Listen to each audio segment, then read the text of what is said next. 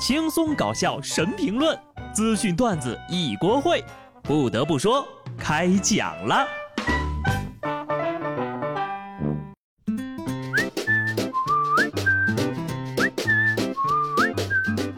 Hello，听众朋友们，大家好，这里是有趣的。不得不说，我是机智的小布。这两天呢，我们全红河州人民都在关注一路向北，可能你们也听说了。因为我们也称之为云南十五头野象的奇幻之旅。事情呢是这样的：四月十六号，原先生活栖息在西双版纳国家级自然保护区的十七头亚洲象，从普洱市墨江县迁徙至玉溪市沅江哈尼族彝族傣族自治县。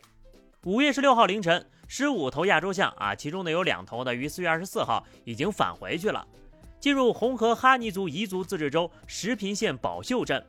截至二十七号，象群一直在峨山县城附近活动。二十八号凌晨，野象群离开了峨山县城。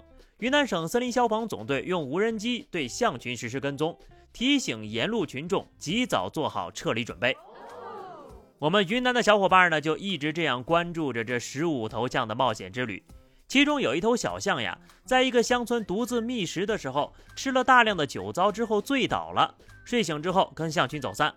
在消防员的引导之下呀，这头小象又跟象群汇合了。带头的大象是不是带错路了呀？两头提前返回的大象表示：“还好老象我及早发现了不对劲。”一部热血冒险又宏伟温柔的动画题材，大象们加油吧！再走两千多公里就到曹县了。大家伙儿呢都看着挺起劲儿的啊，其实这个事儿吧挺劳民伤财的。据初步统计，象群迁徙的这四十天，共肇事四百一十二起，直接破坏农作物达到八百四十二亩，直接经济损失近六百八十万元。说也说不明白，拦也不敢拦，人家也是保护动物，还能咋整啊？让路呗。不得不说，现在的网络真的是太发达了，什么事情呢都可以通过上网冲浪了解一下。大数据真的太可怕了。内蒙古巴彦淖尔一男子在刷短视频的时候呢，意外刷到了自己新婚不久的妻子正在和别人举行婚礼。为了弄明白真相，男子来到婚礼的举办地，打听到了新郎的名字。私底下找到新郎之后呀，发现这新婚的妻子还真是同一个人。随后男子报了警，最终警方破获了涉及内蒙古、甘肃的十九起婚姻诈骗案，涉案金额两百多万。大数据可能觉得你喜欢这条，推给你吧。我愿称之为大数据捉奸，远程绿帽已为您戴好了。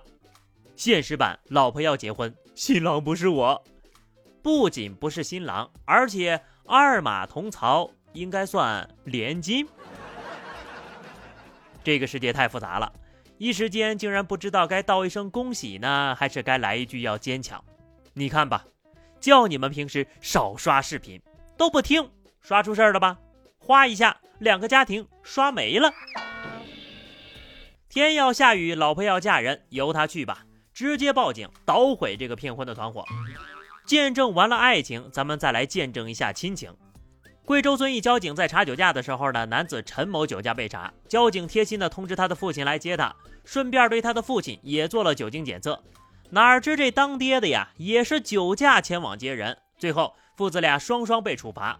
父亲表示：“我想着凌晨应该不会再查了呀。”父子同心，每人一斤，家庭套餐抓一送一，禁止套娃哈。看得出来是一家人了，有其父必有其子。好在爷俩不孤单，一起抓进监狱关。如果说对上面的亲情理解呢，叫做不是一家门不进一家门。那么对下面亲情的理解，那就是一道几何数学题了。天津一四岁的男孩走错了幼儿园，老师报警求助。然而小朋友对父母的描述让民警哭笑不得：爸爸是圆的，有眼睛和嘴巴；妈妈是三角形的，像翼龙一样美丽。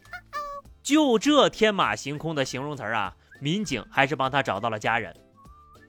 要说不愧是天津小孩呀，打小就有相声天赋。爸爸是圆的，妈妈是三角形的。警察叔叔听了是方的。人类幼崽的脑补果然超出了我们的想象。这下全国人民都知道你妈妈长得像翼龙了。得亏啊，没说是暴龙，不然呢还不得把警察叔叔给吓死呀？最后啊，妈妈没有出镜，爸爸来领人了。这回呢也没说错，爸爸的脑袋果然是圆的啊！盲猜哈，你妈妈应该很沉稳，因为三角形的特性就是很稳定啊。其实说像龙也没什么毛病啊，毕竟我们都是龙的传人。作为龙的传人，你竟然让我吃这个！中心经纬调查发现，部分外卖商家呢，为了节省时间和成本，选择使用半成品料理包来代替现炒现做。这些料理包呢，菜品丰富，每包售价三到十块不等，部分保质期长达一年半。有料理包供应商说了，使用料理包呀，已经成为了外卖行业的普遍现象，消费者根本就吃不出来。即便是啊，有关部门来查也没关系，我们每个产品都是符合国家标准的，也都有检测的报告。懂了，哪个牌子的料理包好吃，给我推荐点儿。反正都是吃料理包，为什么不自己批发一箱子吃呢？何苦让他们再挣一道呢？不得不说的是，正规生产的料理包可比那些苍蝇馆子安全卫生多了。但是我都懒到点外卖吃了，还管它卫不卫生吗？卫不卫生的先放在一边儿，点外卖的人本来就很惨了，竟然还有人偷外卖。今天呢，就要让小偷们知道，偷东西的代价是很大的。日本福冈一男子开车到便利店门外，使用了门外的插头，偷偷的用电煮饭和炒面，然后被人发现，店家报警。警察来的时候呀，这男的躲在车里锁门不肯出来，一直躲了九个半小时，无视车外的警察。下午，该男子突然驾车逃跑，逃到一半堵车了，警察敲碎了玻璃，把人给抓走了。为了抓住他呀，警察花了十一个小时，用点电就报警。还抓了十一个小时，这就是你们所谓的工匠精神吧？总感觉这三方人呐，哪怕有一方会说一句人话，至于搞这么大阵仗吗？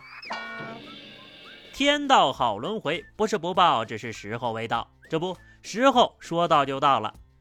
英国有一个毒贩在网上分享了自己一张手握斯蒂尔顿奶酪的照片。随后呢，警方通过分析照片中的指纹和掌纹信息，确认了他的身份。并成功将人抓捕归案。该名毒贩被捕之后呢，对自己的罪行供认不讳，获刑十三年六个月。斯蒂尔顿奶酪呢，是价格高昂的知名蓝纹奶酪。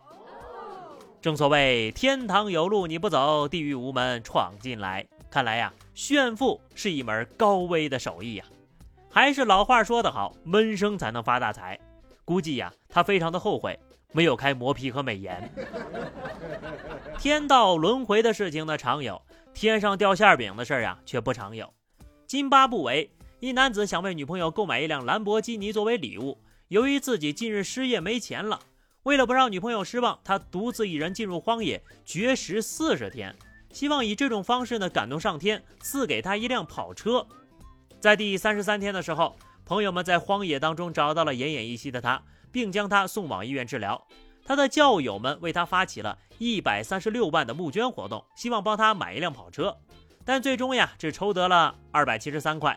这笔钱呢，也被用于支付他的医药费了。这信息量有点大了哈！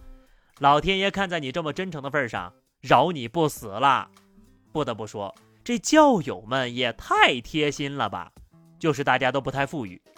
这小伙子呢，宁愿饿死也不向朋友们借钱，哈哈，是个好人呐。不知道从什么时候开始啊，还钱成了检验友谊的重要标准了。说真的，我是真心奉劝大家不要随便借钱给别人，钱一旦借出去，就很难再要回来了。你就说我吧，去年我一朋友借给我二百块钱，找我要了十几回了，我都还不上。嗨，不说了哈，下期不得不说，我们不见不散。拜拜。